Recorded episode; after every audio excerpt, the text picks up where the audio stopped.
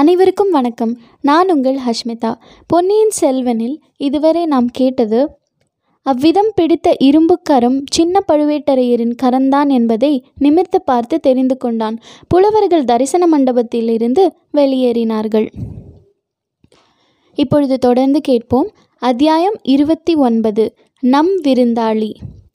புலவர்கள் சென்ற பிறகு அரண்மனை மருத்துவர் சக்கரவர்த்திக்கு மருந்து கலந்து கொண்டு வந்தார்.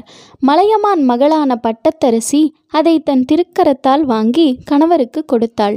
அதுவரை பொறுமையாக காத்திருந்த சின்ன பழுவேட்டரையர் வந்தியத்தேவனை பிடித்தபடி விடாமல் இழுத்து கொண்டே சக்கரவர்த்தியின் அருகில் போய் சேர்ந்தார்.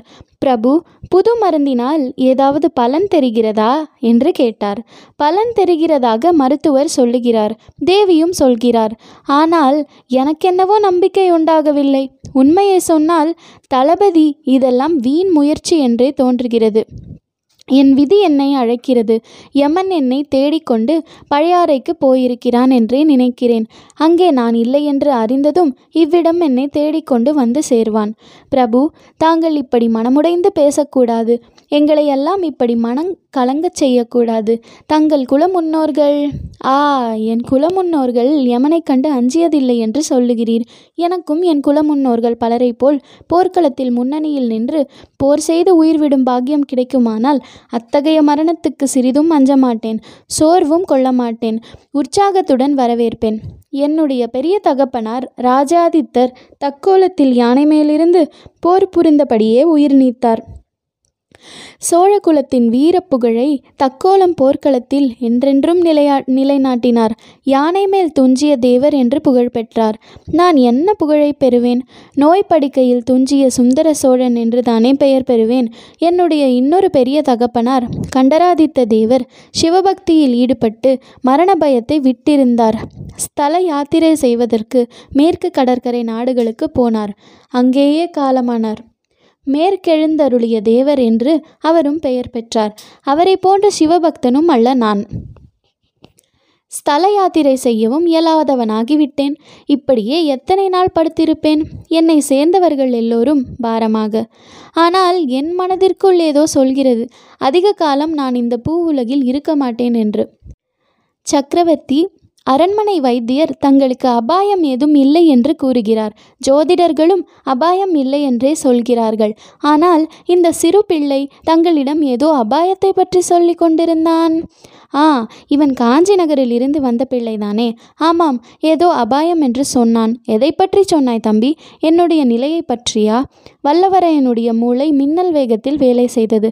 அபாய த்தை பற்றித்தான் எச்சரித்ததாக ஒப்புக்கொண்டால் சந்தேகங்கள் ஏற்பட்டு தனக்கு அபாயம் நேருவது நிச்சயம். அந்த இக்கட்டிலிருந்து தப்ப வேண்டும். நல்லது ஓர் உபாயம் செய்து பார்க்கலாம். இலக்கணத்தை துணையாக கொண்டு நெடிலை குறிலாக்கலாம்.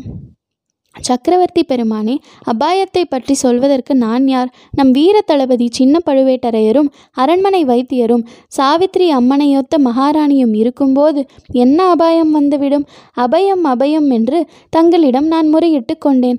பழைய வானர்குலத்துக்கு நான் ஒரு அரியா சிறுவன் நான். இப்போது பிரதிநிதியாக மிஞ்சியிருக்கிறேன். தங்கள் திருப்புதல்வர் மனம் மகிழும்படி சோழ பேரரசுக்கு தொண்டு புரிந்து வருகிறேன். எங்கள் பழைய பூர்வீக ராஜ்யத்தில் ஒரு சிறு பகுதியையாவது அடியனுக்கு திருப்பிக் கொடுக்க அருள் புரிய வேண்டும். அரசர்க்கரசே அபயம் அபயம். இந்த அரியா சிறுவன் தங்கள் அபயம் என்று வல்லவரையன் மூச்சு விடாமல் படபடவென்று பேசி நிறுத்தினான். இதை கேட்ட பழுவேட்டரையரின் முகம் சுருங்கியது. சுந்தர சோழரின் முகம் மீண்டும் மலர்ந்தது. மகாராணியின் முகத்தில் கருணை ததும்பியது. இந்த பிள்ளை பிறந்தவுடனே சரஸ்வதி தேவி இவனுடைய நாவில் எழுதிவிட்டால் போலும் இவனுடைய வாக்கு வன்மை அதிசயமாயிருக்கிறது என்றாள் தேவி. இதுதான் சமயம் என்று வந்தியத்தேவன் தாயே தாங்கள் எனக்காக பிரி பரிந்து ஒரு வார்த்தை சொல்ல வேணும். நான் தாய் தந்தையற்ற அனாதை வேறு ஆதரவற்றவன். என்னுடைய வேண்டுகோளை நானே தான் வெளியிட்டாக வேண்டும். பக்தனுக்கு பரிந்து பார்வதி தேவி பரமசிவனரிடம் லக்ஷ்மி தேவி மகாவிஷ்ணுவிடமும் பேசுவது போல் தாங்கள் எனக்காக பேச வேண்டும். எங்கள் பூர்வீக அரசில் ஒரு பத்து கிராமத்தை திரு திரும்ப கொடுத்தாலும் போதும். நான் மிகவும் திருப்தி அடைவேன் என்றான். இதையெல்லாம் கேட்க கேட்க சுந்தர சோழருக்கு ஒரே வியப்பும் மகிழ்ச்சியுமாய் இருந்தது. அவர் சின்ன பழுவேட்டரையரை பார்த்து தளபதி இந்த இளைஞனை எனக்கு ரொம்பவும் பிடித்திருக்கிறது. தேவையின் முகத்தை பார்த்தால் இவனை மூன்றாவது பிள்ளையை ஸ்வீகாரம் எடுத்துக்கொண்டு விடலாமா என்றே யோசிப்பதாக தெரிகிறது. இவனுடைய கோரிக்கையை நிறைவேற்றி வைக்கலாம் அல்லவா? அதிலொன்றும் கஷ்டமிராதே. உமது அபிப்பிராயம் என்ன? என்றார். இதில் அடியனுடைய அபிப்பிராயத்துக்கு இடமென்ன இருக்கிறது? இளவரசர் கரிகாலரின் கருத்தை அல்லவா அறிய வேண்டும்? என்றார் தஞ்சை கோட்டை தளபதி. சக்கரவர்த்தி இளவரசரை கேட்டால் பழுவூர் தேவரை கேட்க வேண்டும் என்று சொல்கிறார். பழுவூர் தேவரோ இளவரசரை கேட்க வேண்டும் என்கிறார். இரண்டு பேருக்கும் நடுவில் என் கோரிக்கை? பிள்ளாய் நீ கவலைப்படாதே. இரண்டு பேரையும் சேர்த்து வைத்துக்கொண்டே கேட்டுவிடலாம் என்றார் சக்கரவர்த்தி. பிறகு சின்ன பழுவேட்டரையரை பார்த்து தளபதி இளவரசனிடமிருந்து இந்த பிள்ளை ஓலை கொண்டு வந்தான். பழையபடி காஞ்சிக்கு நான் வரவேண்டும் என்றுதான் ஆதித்தன் ஓலையில் எழுதியிருக்கிறான். அங்கே புதிதாய் பொன் மாளிகை கட்டியிருக்கிறானாம். அதில் நான் சில நாளாவது தங்க வேண்டுமாம் என்றார். தங்கள் சித்தம் எப்படியோ அப்படியே செய்கிறது என்றார் கோட்டை தளபதி. என்னுடைய சித்தம் எப்படியோ அப்படி நீர் நட நடத்துவீர் ஆனால் என் கால்கள் மறுக்கின்றன. காஞ்சிக்கு பிரயாணம் செய்வது இயலாத காரியம். அரண்மனை பெண்டுகளைப் போல் பல்லக்கில் ஏறி திரை போட்டுக்கொண்டு யாத்திரை செய்வதென்பதை நினைத்தாலே எனக்கு அருவருப்பாய் இருக்கிறது ஆதித்த கரிகாலனை இங்கே வந்துவிட்டு போகும்படிதான் மறு ஓலை எழுதி கொடுக்க வேண்டும். இளவரசர் இச்சமயம் காஞ்சியை விட்டு இங்கு வரலாமா? வடதிசையில் நம் பகைவர்கள் இன்னும் பலசாலிகளாக இருக்கிறார்களே.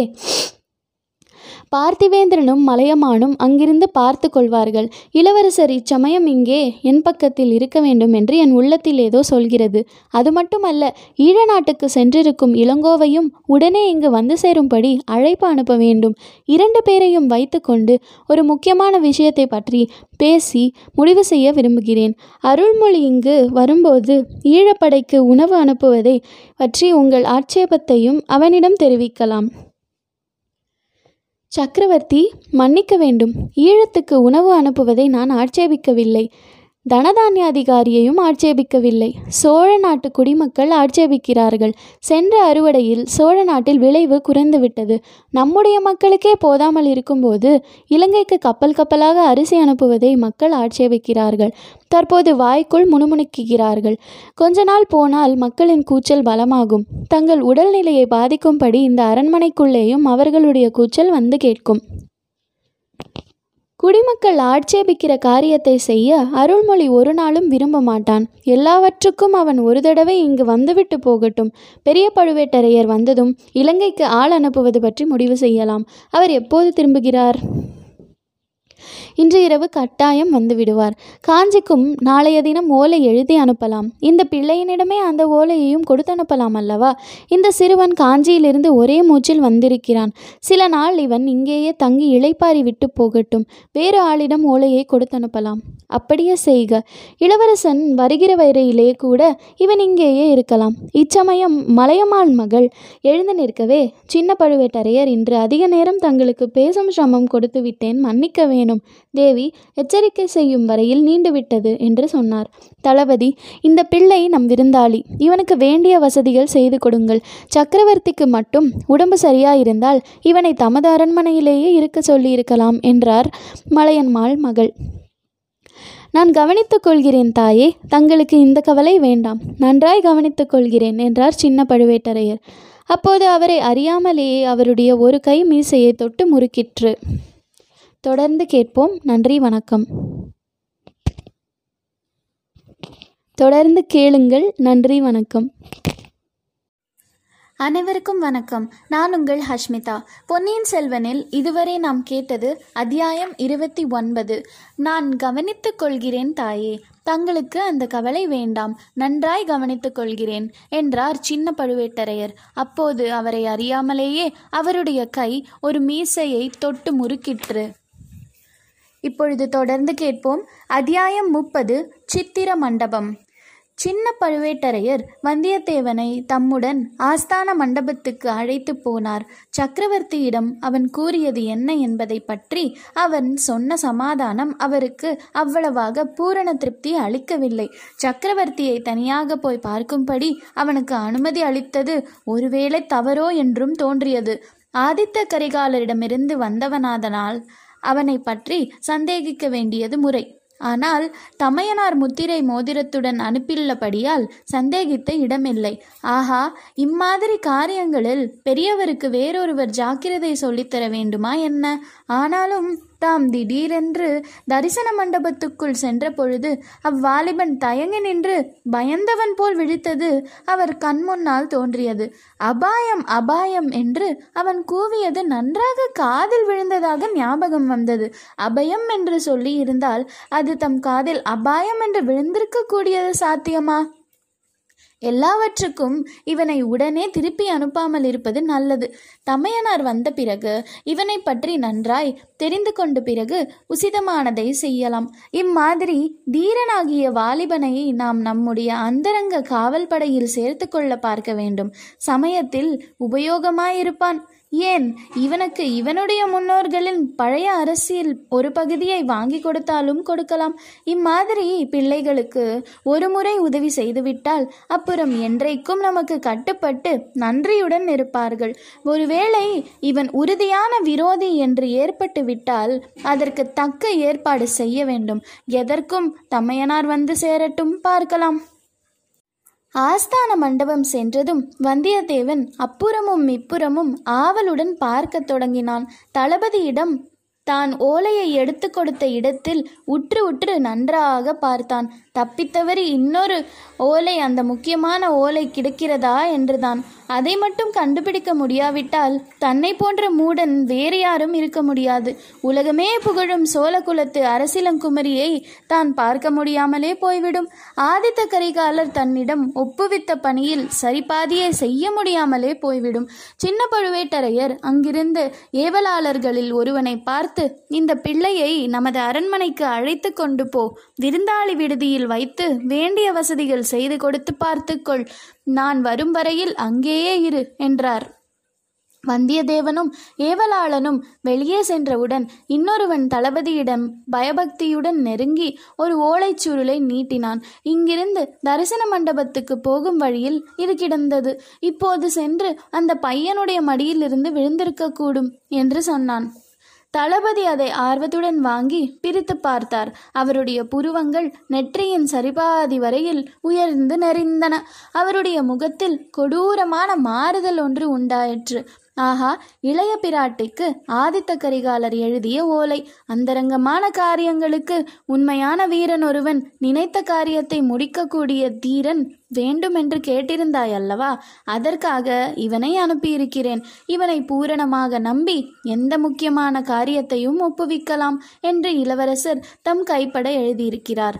ஆ இதில் ஏதோ மர்மம் இருக்கிறது. இந்த ஓலையை பற்றி பெரியவருக்கு தெரியுமோ என்னவோ?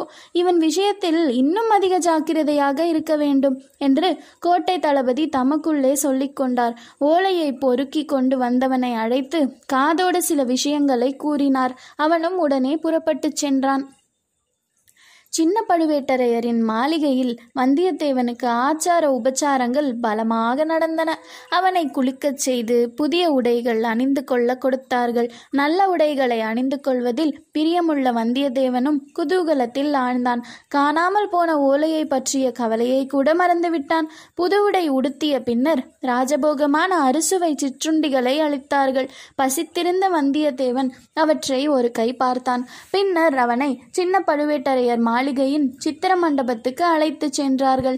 தளபதி வருகிற வரையில் இந்த மண்டபத்தில் உள்ள அபூர்வ சித்திரங்களை பார்த்து கொண்டிருக்கலாம் என்றார்கள். இவ்விதம் சொல்லிவிட்டு காவலர்கள் மூன்று பேர் மண்டபத்தின் வெளியில் உட்கார்ந்து அரட்டை அடித்துக்கொண்டு சொக்கட்டான் ஆடத் தொடங்கினார்கள். சோழகுலத்தின் புதிய தலைநகரமான தஞ்சைபுரி அந்த நாளில் சிற்பச் சித்திர கலைக்கு பெயர் பெற்றதாய் இருந்தது திருவையாற்றில் இசைக்கலையும் நடனக்கலையும் வளர்ந்தது போல் தஞ்சையில் சிற்பச் சித்திர கலைகள் வளர்ந்து வந்தன. முக்கியமாக சின்ன பழுவேட்டரையர் மாளிகையில் இருந்த சித்திர மண்டபம் மிக பிரசித்தி அடைந்திருந்தது அந்த மண்டபத்துக்குள் இப்போது வந்தியத்தேவன் பிரவேசித்தான். சுவர்களில் பல அழகிய வர்ணங்களில் தீட்டியிருந்த அற்புதமான சித்திரங்க சித்திரங்களை பார்த்து பார்த்து புலகாங்கிதம் அடைந்தான் அந்த ஆனந்தத்தில் தன்னை மறந்தான். தான் வந்த முக்கியமான காரியத்தை கூட மறந்தான். சோழ வம்சத்தின் பூர்வீக அரசர்களையும் அவர்களுடைய வாழ்க்கை சம்பவங்களையும் சித்தரிக்கும் காட்சிகள் அவனுடைய கவனத்தை கவர்ந்து பரவசமடையச் செய்தன. முக்கியமாக சென்ற நூறு வருஷத்து சோழர்களின் சரித்தம் சரித்திரம் அந்த சித்திர மண்டபத்தின் பெரும் பகுதியை ஆக்கிரமித்து கொண்டிருந்தன. வந்தியத்தேவனுக்கு அதிகமான ஆர்வத்தை உண்டாக்கிய சித்திரங்களும் அவைதாம். இந்த கட்டத்தில் சென்ற நூறு வருஷமாக பழையாறையிலும் தஞ்சையிலும் இருந்து அரசு புரிந்த சோழ மன்னர்களின் வம்ச பரம்பரையை வாசகர்களுக்கு சுருக்கமாக ஞாபகப்படுத்த விரும்புகிறோம். இனி இந்த கதையில் மேலே வரும் நிகழ்ச்சிகளை அறிந்து கொள்வதற்கு இதை தெரிந்து கொள்வது மிக்க உபயோகமாயிருக்கும். தொன்னூற்றாறு போர் காயங்களை தன் திருமேனியில் ஆபரணங்களாக பூண்ட விஜயாலய சோழனை பற்றி முன்னமே கூறியிருக்கிறோம். சோழ மன்னர்கள் பரகேசரி ராஜகேசரி என்னும் பட்டங்களை மாறி மாறி புனைந்து கொள்வது வழக்கம். பரகேசரி விஜயாலனுக்கு பிறகு அவனுடைய புதல்வன் ராஜகேசரி ஆதித்த சோழன் பட்டத்துக்கு வந்தான். அவன் தந்தைக்கு தகுந்த தனையனாக விளங்கினான். முதலில் அவன் பல்லவர் கட்சியில் நின்று பாண்டியனை தோற்கடித்து சோழ ராஜ்யத்தை நிலைப்படுத்தி கொண்டான். பிறகு பல்லவன் அபராஜிதவர்மனோடு போர் தொடுத்தான். யானை மீது அம்பாரியில் இருந்து போர் புரிந்த அபராஜிதவர்மன் மீது ஆதித்த சோழன் தாவி பாய்ந்து அவனை கொன்று தொண்டை மண்டலத்தை வசப்படுத்தினான். பிறகு கொங்கு மண்டலமும் இவன் ஆட்சிக்குள் வந்தது. ஆதித்தன் சிறந்த சிவபக்தன். காவிரி ஆறு உற்பத்தியாகும் சகசிய மலையிலிருந்து அப்புண்ணிய நதி கடலில் கலக்கும் இடம் வரையிலும் ஆதித்த சோழன் பல சிவாலயங்களை எடுப்பித்தான். ராஜகேசரி ஆதித்த சோழனுக்கு பிறகு பரகேசரி பராந்தகன் பட்டத்துக்கு வந்தான். நாற்பத்தாறு ஆண்டு காலம் அரசு புரிந்தான். இமயத்தில் புலிச்சின்னம் பொறித்த கரிகால் பொருள்வளத்தானுக்கு பின்னர் வீரநாராயணன் பண்டிதவத்சலன் குஞ்சரமல்லன் சூரசிகாமணி என்பன போன்ற பல பட்டப்பெயர்கள் அவனுக்கும் உண்டு. மதுரையும் ஈழமும் கொண்டவன் என்ற பட்டமும் உண்டு. இந்த முதல் பராந்தகன் காலத்திலேயே சோழ சாம்ராஜ்யம் கன்னியாகுமரியிலிருந்து கிருஷ்ணா நதி வரையில் பரவியது. ஈழ நாட்டிலும் சிறிது காலம் புலிக்கொடி பறந்தது. தில்லை சிற்றம்பலத்துக்கு பொன்கூரை வைந்த புகழ்பெற்ற பராந்தகன் இவனேதான். இவனுடைய ஆட்சியின் இறுதி நாட்களில் சோழ சாம்ராஜ்யத்துக்கு சில பேரபாயங்கள் வந்தன. அந்த நாளில் வடக்கே பெருவழி படைத்திருந்த ராஷ்டிரர்கள் சோழர்களுடைய பெருகி வந்த பலத்தை ஒடுக்க முனைந்தார்கள். சோழ சாம்ராஜ்யத்தின் மீது படையெடுத்து வந்து ஓரளவு வெற்றியையும் அடைந்தார்கள். பராந்தக சக்கரவர்த்திக்கு மூன்று புதல்வர்கள் உண்டு. இவர்களில் வீராதி வீரனாகிய விளங்கிய மூத்த புதல்வனாகிய ராஜாதித்தன் என்பவன். வடநாட்டு படையெடுப்பை எதிர்பார்த்து ராஜாதித்தன் திருமுனைப்பாடி நாட்டில் பெரும் சைன்யத்துடன் பல காலம் தங்கியிருந்தான். தன் தந்தையின் பெயர் விளங்கும்படி வீரநாராயண ஏறியெடுத்தான்.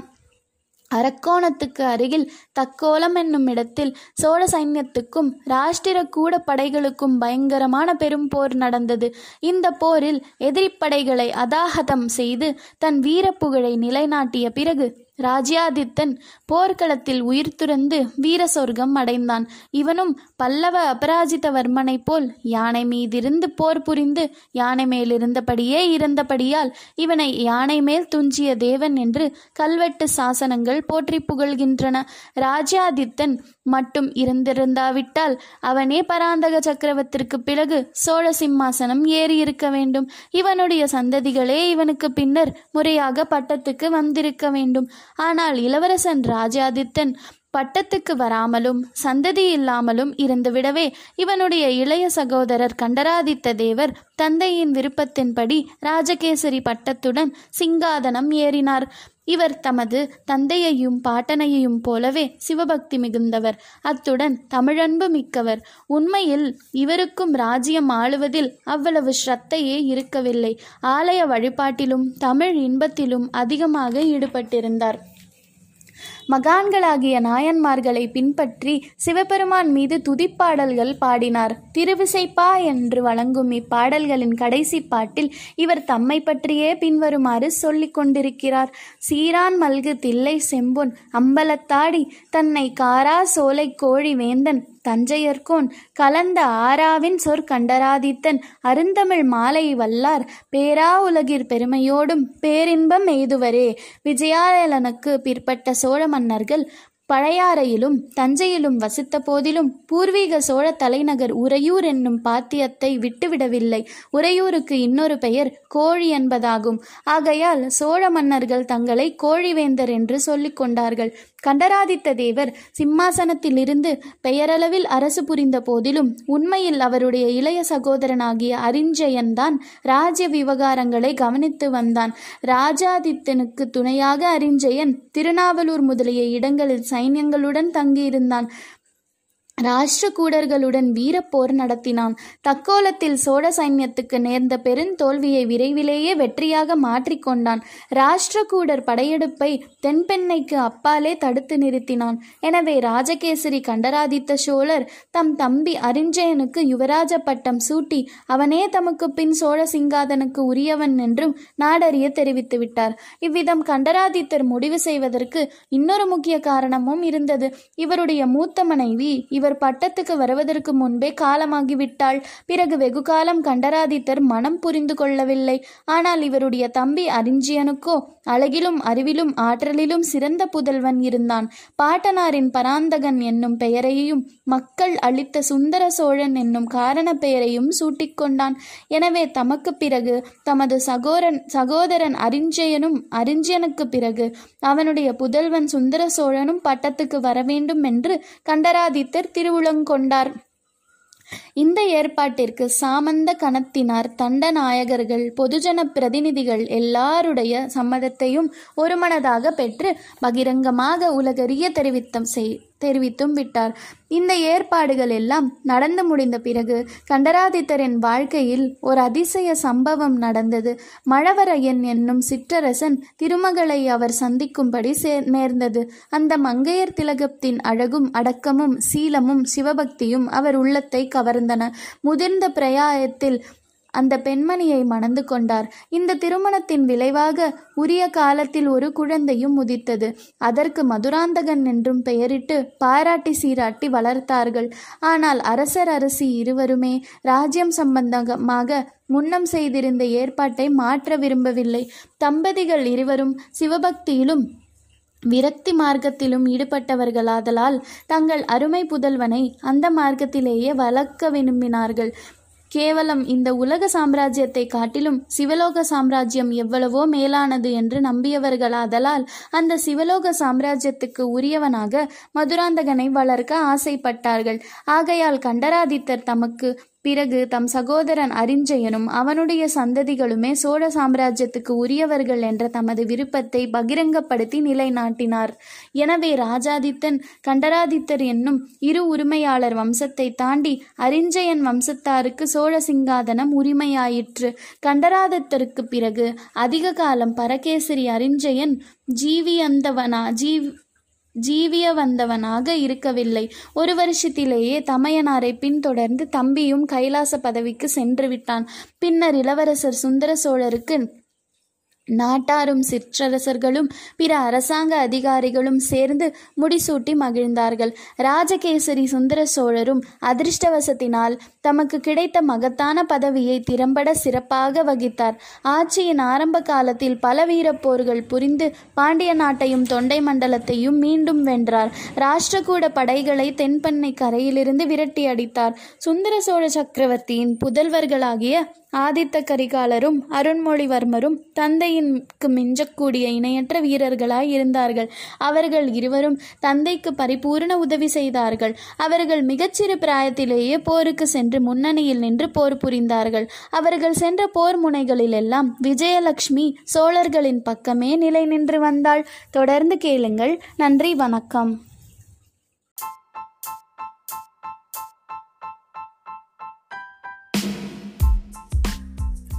அனைவருக்கும் வணக்கம். நான் உங்கள் ஹஷ்மிதா. பொன்னியின் செல்வனில் இதுவரை நாம் கேட்டது அத்தியாயம் இருபத்தி ஒன்பது. நான் கவனித்துக் கொள்கிறேன் தாயே. தங்களுக்கு அந்த கவலை வேண்டாம். நன்றாய் கவனித்துக் கொள்கிறேன் என்றார் சின்ன பழுவேட்டரையர். அப்போது அவரை அறியாமலேயே அவருடைய கை ஒரு மீசையை தொட்டு முறுக்கிற்று. இப்பொழுது தொடர்ந்து கேட்போம். அத்தியாயம் முப்பது சித்திர மண்டபம். சின்ன பழுவேட்டரையர் வந்தியத்தேவனை தம்முடன் ஆஸ்தான மண்டபத்துக்கு அழைத்து போனார். சக்கரவர்த்தியிடம் அவன் கூறியது என்ன என்பதை பற்றி அவன் சொன்ன சமாதானம் அவருக்கு அவ்வளவாக பூரண திருப்தி அளிக்கவில்லை. சக்கரவர்த்தியை தனியாக போய் பார்க்கும்படி அவனுக்கு அனுமதி அளித்தது ஒருவேளை தவறோ என்றும் தோன்றியது. ஆதித்த கரிகாலரிடமிருந்து வந்தவனாதனால் அவனை பற்றி சந்தேகிக்க வேண்டியது முறை. ஆனால் தமையனார் முத்திரை மோதிரத்துடன் அனுப்பியுள்ளபடியால் சந்தேகித்த இடமில்லை. ஆஹா இம்மாதிரி காரியங்களில் பெரியவருக்கு வேறொருவர் ஜாக்கிரதை சொல்லித்தர வேண்டுமா என்ன? ஆனாலும் தாம் திடீரென்று தரிசன மண்டபத்துக்குள் சென்ற பொழுது அவ்வாலிபன் தயங்கி நின்று பயந்தவன் போல் விழித்தது அவர் கண்முன்னால் தோன்றியது. அபாயம் அபாயம் என்று அவன் கூவியது நன்றாக காதில் விழுந்ததாக ஞாபகம் வந்தது. அபயம் என்று சொல்லி இருந்தால் அது தம் காதில் அபாயம் என்று விழுந்திருக்க கூடியது சாத்தியமா? எல்லாவற்றுக்கும் இவனை உடனே திருப்பி அனுப்பாமல் இருப்பது நல்லது. தமையனார் வந்த பிறகு இவனை பற்றி நன்றாய் தெரிந்து கொண்ட பிறகு உசிதமானதை செய்யலாம். இம்மாதிரி தீரனாகிய வாலிபனை நாம் நம்முடைய அந்தரங்க காவல் படையில் சேர்த்து கொள்ள பார்க்க வேண்டும். சமயத்தில் உபயோகமாயிருப்பான். ஏன்? இவனுக்கு இவனுடைய முன்னோர்களின் பழைய அரசியல் ஒரு பகுதியை வாங்கி கொடுத்தாலும் கொடுக்கலாம். இம்மாதிரி பிள்ளைகளுக்கு ஒரு முறை உதவி செய்துவிட்டால் அப்புறம் என்றைக்கும் நமக்கு கட்டுப்பட்டு நன்றியுடன் இருப்பார்கள். ஒருவேளை இவன் உறுதியான விரோதி என்று ஏற்பட்டு விட்டால் அதற்கு தக்க ஏற்பாடு செய்ய வேண்டும். எதற்கும் தம்மையனார் வந்து சேரட்டும் பார்க்கலாம். ஆஸ்தான மண்டபம் சென்றதும் வந்தியத்தேவன் அப்புறமும் இப்புறமும் ஆவலுடன் பார்க்கத் தொடங்கினான். தளபதியிடம் தான் ஓலையை எடுத்து கொடுத்த இடத்தில் உற்று உற்று நன்றாக பார்த்தான். தப்பித்தவறி இன்னொரு ஓலை அந்த முக்கியமான ஓலை கிடைக்கிறதா? என்றுதான். அதை மட்டும் கண்டுபிடிக்க முடியாவிட்டால் தன்னை போன்ற மூடன் வேறு யாரும் இருக்க முடியாது. உலகமே புகழும் சோழகுலத்து அரசிலங்குமரியை தான் பார்க்க முடியாமலே போய்விடும். ஆதித்த கரிகாலர் தன்னிடம் ஒப்புவித்த பணியில் சரிபாதியை செய்ய முடியாமலே போய்விடும். சின்ன பழுவேட்டரையர் அங்கிருந்து ஏவலாளர்களில் ஒருவனை பார்த்து இந்த பிள்ளையை நமது அரண்மனைக்கு அழைத்து கொண்டு போ. விருந்தாளி விடுதியில் வைத்து வேண்டிய வசதிகள் செய்து கொடுத்து பார்த்துக்கொள் நான் வரும் வரையில் அங்கேயே இரு என்றார். வந்தியத்தேவனும் ஏவலாளனும் வெளியே சென்றவுடன் இன்னொருவன் தளபதியிடம் பயபக்தியுடன் நெருங்கி ஒரு ஓலைச் சுருளை நீட்டினான். இங்கிருந்து தரிசன மண்டபத்துக்கு போகும் வழியில் இது கிடந்தது. இப்போது சென்று அந்த பையனுடைய மடியிலிருந்து விழுந்திருக்கக்கூடும் என்று சொன்னான். தளபதி அதை ஆர்வத்துடன் வாங்கி பிரித்து பார்த்தார். அவருடைய புருவங்கள் நெற்றியின் சரிபாதி வரையில் உயர்ந்து நெறிந்தன. அவருடைய முகத்தில் கொடூரமான மாறுதல் ஒன்று உண்டாயிற்று.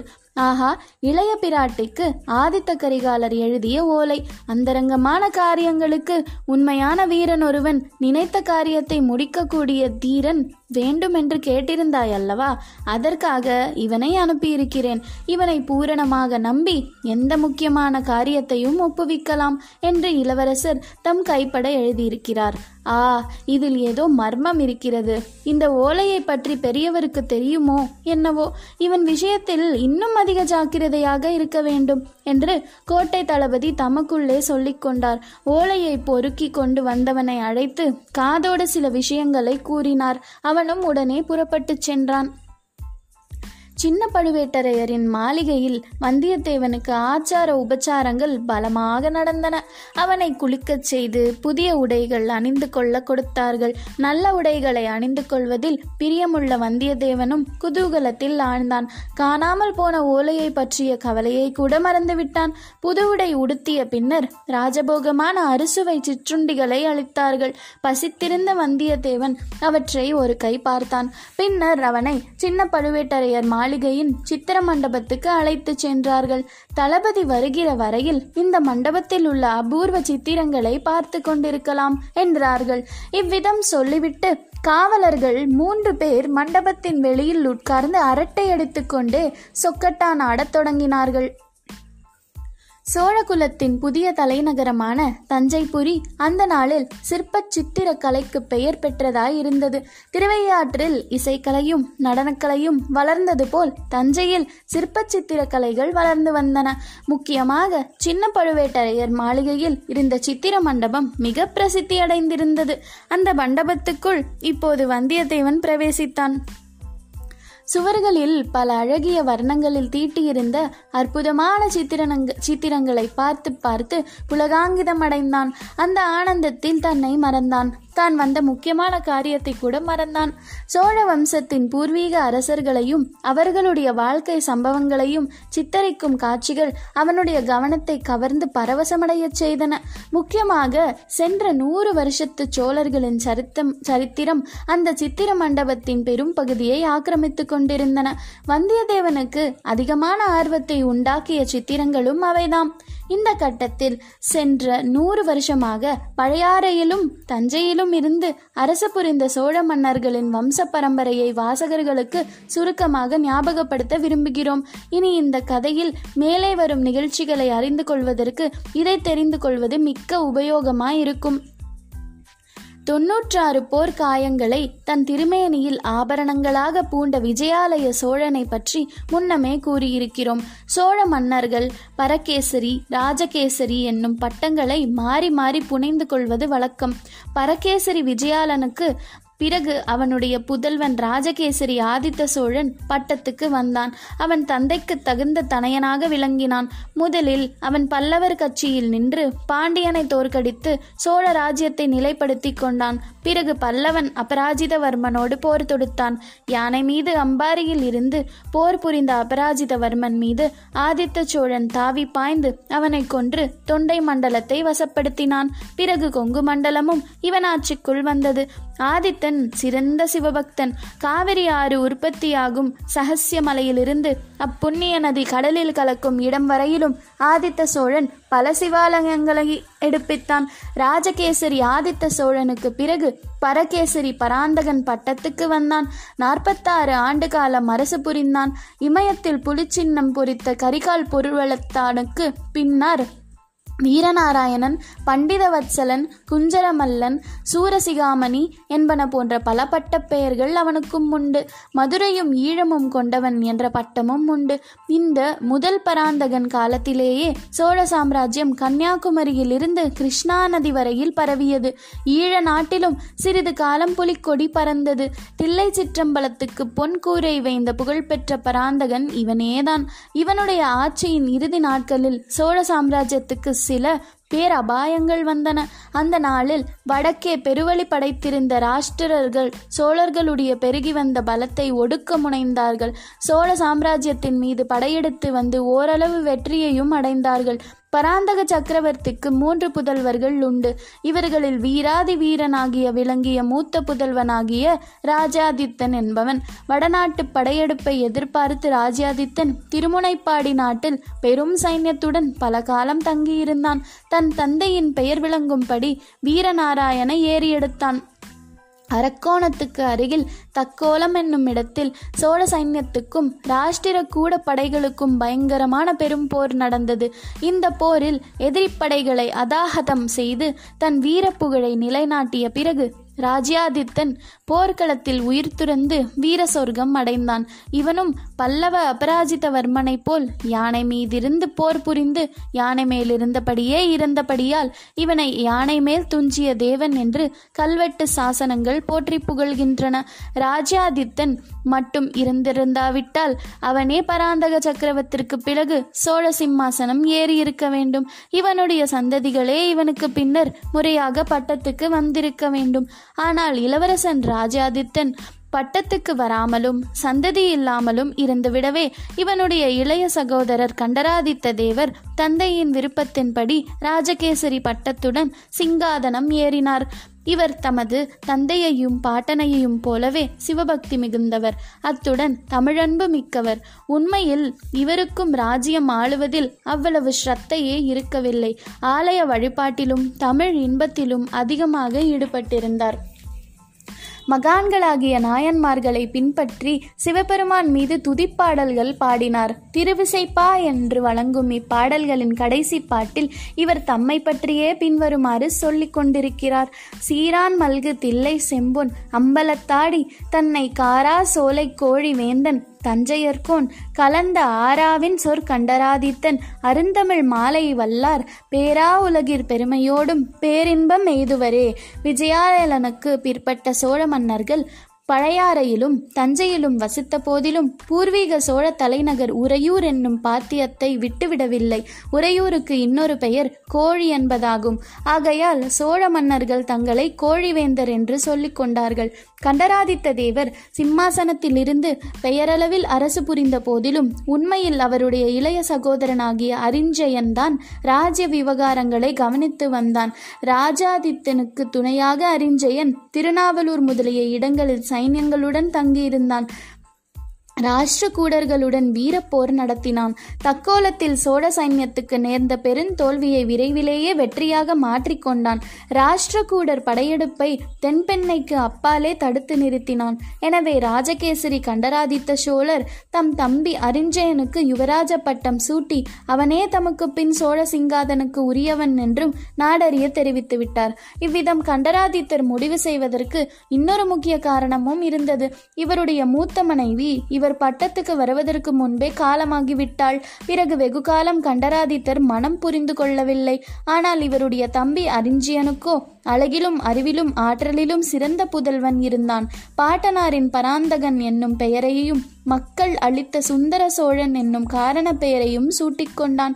எனவே தமக்கு பிறகு தமது சகோரன் சகோதரன் அரிஞ்சயனும் அரிஞ்சயனுக்கு பிறகு அவனுடைய புதல்வன் சுந்தர சோழனும் பட்டத்துக்கு வர வேண்டும் என்று கண்டராதித்தர் திருவுளங்கொண்டார். இந்த ஏற்பாட்டிற்கு சாமந்த கணத்தினார் தண்டநாயகர்கள் பொதுஜன பிரதிநிதிகள் எல்லாருடைய சம்மதத்தையும் ஒருமனதாக பெற்று பகிரங்கமாக உலகறிய தெரிவித்தம் செய் தெரிவித்தும் விட்டார். இந்த ஏற்பாடுகள் எல்லாம் நடந்து முடிந்த பிறகு கண்டராதித்தரின் வாழ்க்கையில் ஒரு அதிசய சம்பவம் நடந்தது. மழவரையன் என்னும் சிற்றரசன் திருமகளை அவர் சந்திக்கும்படி சே நேர்ந்தது. அந்த மங்கையர் திலகத்தின் அழகும் அடக்கமும் சீலமும் சிவபக்தியும் அவர் உள்ளத்தை கவர்ந்தன முதிர்ந்த பிரயாயத்தில் அந்த பெண்மணியை மணந்து கொண்டார். இந்த திருமணத்தின் விளைவாக உரிய காலத்தில் ஒரு குழந்தையும் உதித்தது அதற்கு மதுராந்தகன் என்றும் பெயரிட்டு பாராட்டி சீராட்டி வளர்த்தார்கள். ஆனால் அரசர் அரசி இருவருமே ராஜ்யம் சம்பந்தமாக முன்னம் செய்திருந்த ஏற்பாட்டை மாற்ற விரும்பவில்லை. தம்பதிகள் இருவரும் சிவபக்தியிலும் விரக்தி மார்க்கத்திலும் ஈடுபட்டவர்களாதலால் தங்கள் அருமை புதல்வனை அந்த மார்க்கத்திலேயே வளர்க்க விரும்பினார்கள்.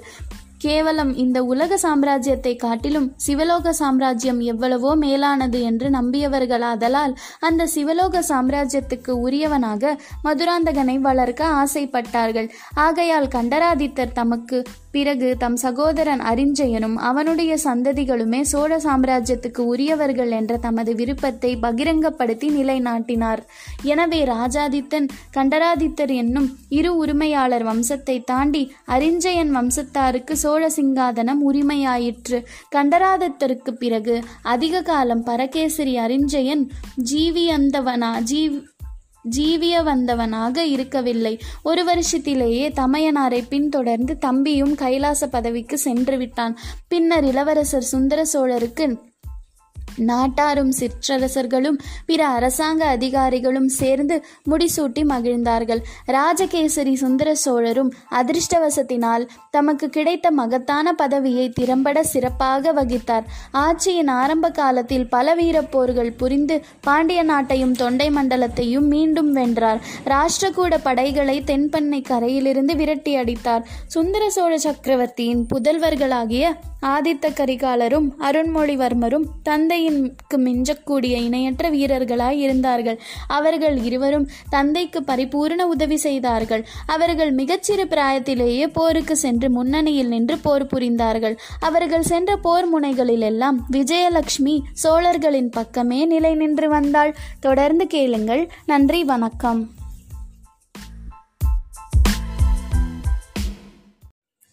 அனைவருக்கும் வணக்கம். நான் உங்கள் ஹஷ்மிதா. பொன்னியின் செல்வனில் இதுவரை நாம் கேட்டது அத்தியாயம் இருபத்தி ஒன்பது.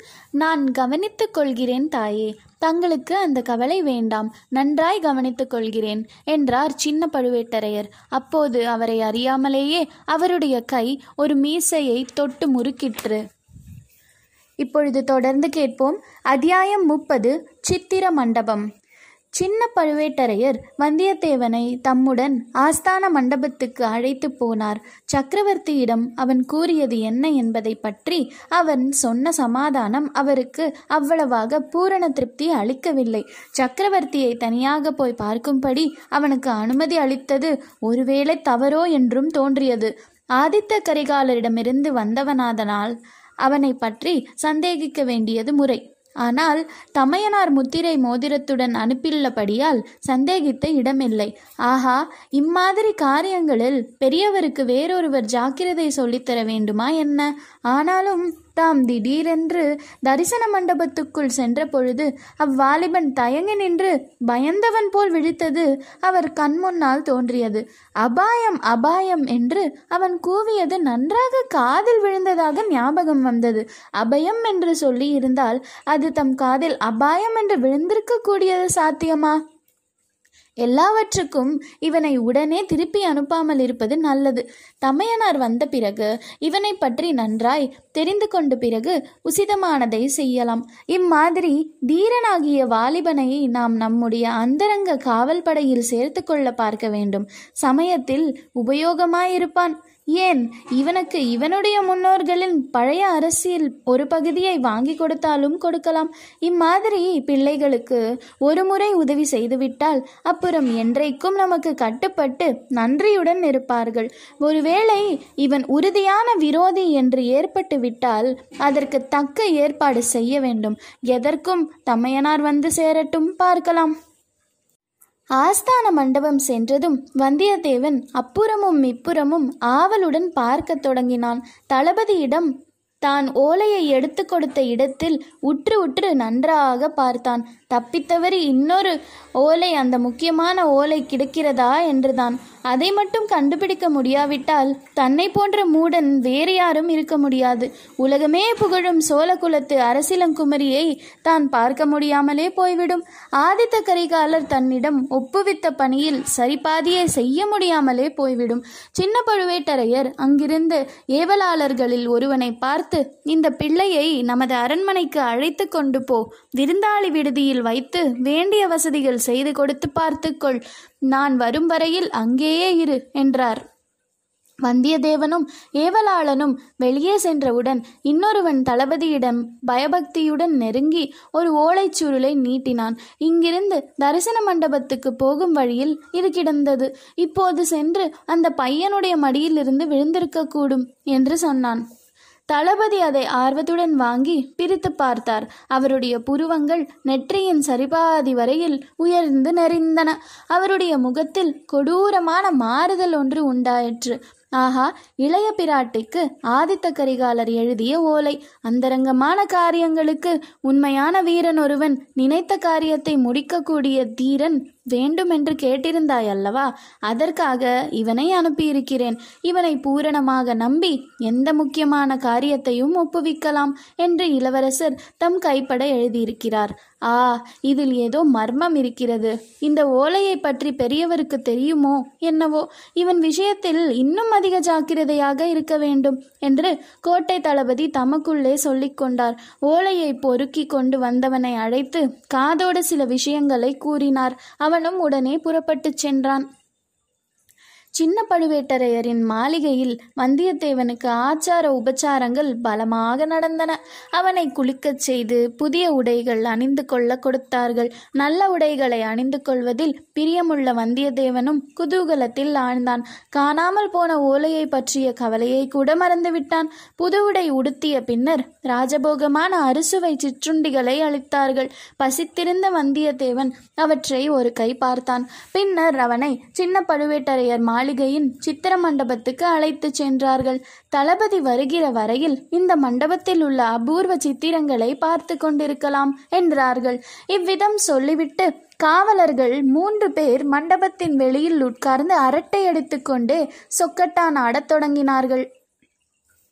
சோழகுலத்தின் புதிய தலைநகரமான தஞ்சைபுரி அந்த நாளில் சிற்பச் சித்திரக் கலைக்கு பெயர் பெற்றதாய் இருந்தது திருவையாற்றில் இசைக்கலையும் நடனக்கலையும் வளர்ந்தது போல் தஞ்சையில் சிற்பச் சித்திரக்கலைகள் வளர்ந்து வந்தன. முக்கியமாக சின்ன பழுவேட்டரையர் மாளிகையில் இருந்த சித்திர மண்டபம் மிக பிரசித்தி அடைந்திருந்தது அந்த மண்டபத்துக்குள் இப்போது வந்தியத்தேவன் பிரவேசித்தான். சுவர்களில் பல அழகிய வர்ணங்களில் தீட்டியிருந்த அற்புதமான சித்திரனங்க சித்திரங்களை பார்த்து பார்த்து புலகாங்கிதம் அடைந்தான். அந்த ஆனந்தத்தில் தன்னை மறந்தான். தான் வந்த முக்கியமான காரியத்தை கூட மறந்தான். சோழ வம்சத்தின் பூர்வீக அரசர்களையும் அவர்களுடைய வாழ்க்கை சம்பவங்களையும் சித்தரிக்கும் காட்சிகள் அவனுடைய கவனத்தை கவர்ந்து பரவசமடையச் செய்தன. முக்கியமாக சென்ற நூறு வருஷத்து சோழர்களின் சரித்தம் சரித்திரம் அந்த சித்திர மண்டபத்தின் பெரும் பகுதியை ஆக்கிரமித்து கொண்டிருந்தன. வந்தியத்தேவனுக்கு அதிகமான ஆர்வத்தை உண்டாக்கிய சித்திரங்களும் அவைதாம். இந்த கட்டத்தில் சென்ற நூறு வருஷமாக பழையாறையிலும் தஞ்சையிலும் இருந்து அரசு புரிந்த சோழ மன்னர்களின் வம்ச பரம்பரையை வாசகர்களுக்கு சுருக்கமாக ஞாபகப்படுத்த விரும்புகிறோம். இனி இந்த கதையில் மேலே வரும் நிகழ்ச்சிகளை அறிந்து கொள்வதற்கு இதை தெரிந்து கொள்வது மிக்க உபயோகமாயிருக்கும். தொன்னூற்றாறு போர் காயங்களை தன் திருமேனியில் ஆபரணங்களாக பூண்ட விஜயாலய சோழனை பற்றி முன்னமே கூறியிருக்கிறோம். சோழ மன்னர்கள் பரகேசரி ராஜகேசரி என்னும் பட்டங்களை மாறி மாறி புனைந்து கொள்வது வழக்கம். பரகேசரி விஜயாலனுக்கு பிறகு அவனுடைய புதல்வன் ராஜகேசரி ஆதித்த சோழன் பட்டத்துக்கு வந்தான். அவன் தந்தைக்கு தகுந்த தனையனாக விளங்கினான். முதலில் அவன் பல்லவர் கட்சியில் நின்று பாண்டியனை தோற்கடித்து சோழ ராஜ்யத்தை நிலைப்படுத்தி கொண்டான். பிறகு பல்லவன் அபராஜிதவர்மனோடு போர் தொடுத்தான். யானை மீது அம்பாரியில் இருந்து போர் புரிந்த அபராஜிதவர்மன் மீது ஆதித்த சோழன் தாவி பாய்ந்து அவனை கொன்று தொண்டை மண்டலத்தை வசப்படுத்தினான். பிறகு கொங்கு மண்டலமும் இவன் ஆட்சிக்குள் வந்தது. ஆதித்தன் சிறந்த சிவபக்தன். காவிரி ஆறு உற்பத்தியாகும் சகசிய மலையிலிருந்து அப்புண்ணிய நதி கடலில் கலக்கும் இடம் வரையிலும் ஆதித்த சோழன் பல சிவாலயங்களை எடுப்பித்தான். ராஜகேசரி ஆதித்த சோழனுக்கு பிறகு பரகேசரி பராந்தகன் பட்டத்துக்கு வந்தான். நாற்பத்தாறு ஆண்டு காலம் அரசு புரிந்தான். இமயத்தில் புலிச்சின்னம் பொறித்த கரிகால் பொருள்வளத்தானுக்கு பின்னர் வீரநாராயணன் பண்டிதவத்சலன் குஞ்சரமல்லன் சூரசிகாமணி என்பன போன்ற பல பட்டப் பெயர்கள் அவனுக்கும் உண்டு. மதுரையும் ஈழமும் கொண்டவன் என்ற பட்டமும் உண்டு. இந்த முதல் பராந்தகன் காலத்திலேயே சோழ சாம்ராஜ்யம் கன்னியாகுமரியிலிருந்து கிருஷ்ணா நதி வரையில் பரவியது. ஈழ நாட்டிலும் சிறிது காலம் புலிக்கொடி பறந்தது. தில்லை சிற்றம்பலத்துக்கு பொன் கூரை வைந்த புகழ்பெற்ற பராந்தகன் இவனேதான். இவனுடைய ஆட்சியின் இறுதி நாட்களில் சோழ சாம்ராஜ்யத்துக்கு சில பேரபாயங்கள் வந்தன. அந்த நாளில் வடக்கே பெருவழி படைத்திருந்த ராஷ்டிரர்கள் சோழர்களுடைய பெருகி வந்த பலத்தை ஒடுக்க முனைந்தார்கள். சோழ சாம்ராஜ்யத்தின் மீது படையெடுத்து வந்து ஓரளவு வெற்றியையும் அடைந்தார்கள். பராந்தக சக்கரவர்த்திக்கு மூன்று புதல்வர்கள் உண்டு. இவர்களில் வீராதி வீரனாகிய விளங்கிய மூத்த புதல்வனாகிய ராஜாதித்தன் என்பவன். வடநாட்டு படையெடுப்பை எதிர்பார்த்து ராஜாதித்தன் திருமுனைப்பாடி நாட்டில் பெரும் சைன்யத்துடன் பல காலம் தங்கியிருந்தான். தன் தந்தையின் பெயர் விளங்கும்படி வீரநாராயண ஏறி எடுத்தான் அரக்கோணத்துக்கு அருகில் தக்கோலம் என்னும் இடத்தில் சோழ சைன்யத்துக்கும் ராஷ்டிர கூட படைகளுக்கும் பயங்கரமான பெரும் போர் நடந்தது. இந்த போரில் எதிரிப்படைகளை அதாகதம் செய்து தன் வீரப்புகழை நிலைநாட்டிய பிறகு ராஜ்யாதித்தன் போர்க்களத்தில் உயிர் துறந்து வீர சொர்க்கம் அடைந்தான். இவனும் பல்லவ அபராஜிதவர்மனைப் போல் யானை மீதிருந்து போர் புரிந்து யானை மேலிருந்தபடியே இருந்தபடியால் இவனை யானை மேல் துஞ்சிய தேவன் என்று கல்வெட்டு சாசனங்கள் போற்றி புகழ்கின்றன. ராஜ்யாதித்தன் மட்டும் இருந்திருந்தாவிட்டால் அவனே பராந்தக சக்கரவர்த்திற்கு பிறகு சோழ சிம்மாசனம் ஏறி இருக்க வேண்டும். இவனுடைய சந்ததிகளே இவனுக்கு பின்னர் முறையாக பட்டத்துக்கு வந்திருக்க வேண்டும். ஆனால் இளவரசன் ராஜாதித்தன் பட்டத்துக்கு வராமலும் சந்ததி இல்லாமலும் இருந்துவிடவே இவனுடைய இளைய சகோதரர் கண்டராதித்த தேவர் தந்தையின் விருப்பத்தின்படி ராஜகேசரி பட்டத்துடன் சிங்காதனம் ஏறினார். இவர் தமது தந்தையையும் பாட்டனையையும் போலவே சிவபக்தி மிகுந்தவர். அத்துடன் தமிழன்பு மிக்கவர். உண்மையில் இவருக்கும் ராஜ்யம் ஆளுவதில் அவ்வளவு ஸ்ரத்தையே இருக்கவில்லை. ஆலய வழிபாட்டிலும் தமிழ் இன்பத்திலும் அதிகமாக ஈடுபட்டிருந்தார். மகான்களாகிய நாயன்மார்களை பின்பற்றி சிவபெருமான் மீது துதிப்பாடல்கள் பாடினார். திருவிசைப்பா என்று வழங்கும் இப்பாடல்களின் கடைசி பாட்டில் இவர் தம்மை பற்றியே பின்வருமாறு சொல்லிக் கொண்டிருக்கிறார்.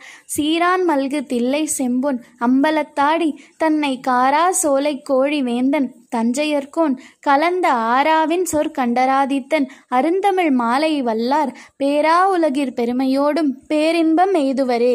விஜயாலயனுக்கு பிற்பட்ட சோழ மன்னர்கள் பழையாறையிலும் தஞ்சையிலும் வசித்த போதிலும் பூர்வீக சோழ தலைநகர் உறையூர் என்னும் பாத்தியத்தை விட்டுவிடவில்லை. உறையூருக்கு இன்னொரு பெயர் கோழி என்பதாகும். ஆகையால் சோழ மன்னர்கள் தங்களை கோழிவேந்தர் என்று சொல்லிக் கொண்டார்கள். கண்டராதித்த தேவர் சிம்மாசனத்திலிருந்து பெயரளவில் அரசு புரிந்த போதிலும் உண்மையில் அவருடைய இளைய சகோதரனாகிய அறிஞ்சயன்தான் ராஜ்ய விவகாரங்களை கவனித்து வந்தான்.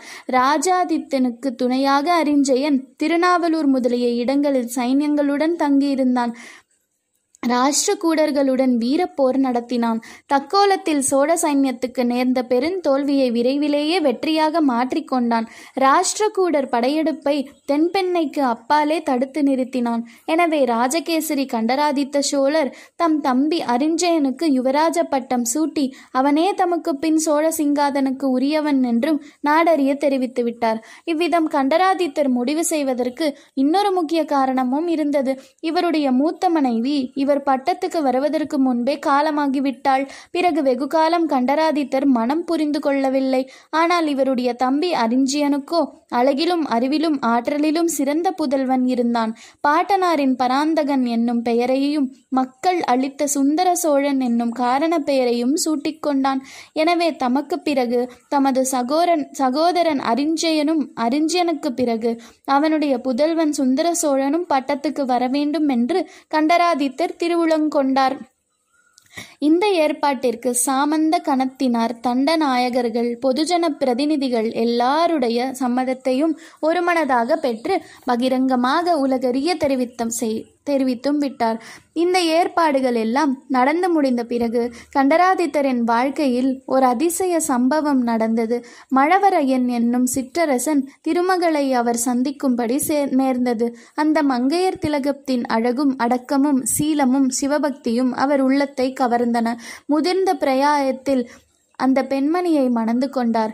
இந்த திருமணத்தின் விளைவாக உரிய காலத்தில் ஒரு குழந்தையும் உதித்தது அதற்கு மதுராந்தகன் என்றும் பெயரிட்டு பாராட்டி சீராட்டி வளர்த்தார்கள். ஆனால் அரசர் அரசி இருவருமே ராஜ்யம் சம்பந்தமாக முன்னம் செய்திருந்த ஏற்பாட்டை மாற்ற விரும்பவில்லை.